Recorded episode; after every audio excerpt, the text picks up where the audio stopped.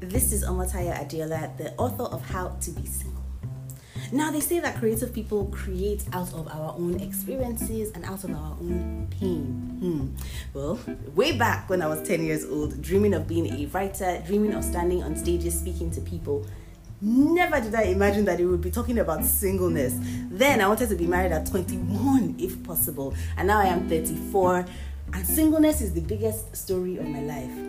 I mean, it is the one that has given me the platform to express myself to so many people. I think there's something about taking something that's supposed to be shameful or painful, having the courage to speak about it, and turning it into a form of empowerment that has led me to be the most creative freely because now I'm no longer bound by the shackles of people accept it because I've already done the scariest thing and people seem to get it. Did you get the message?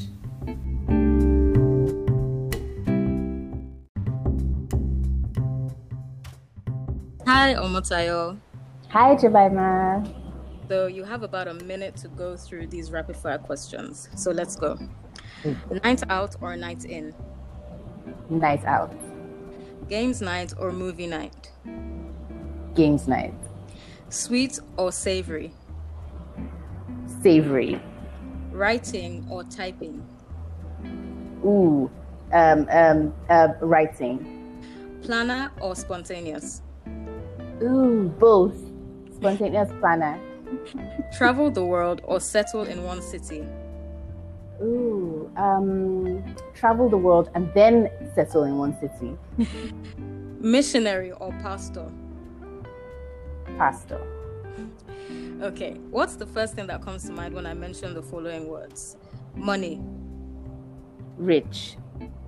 work, Hard. love, Always. future. Uh, forever. How do you start your day, Omotayo? uh, thinking about the dream that I was just dreaming and wondering if it's important or not. Three words to describe your creative process.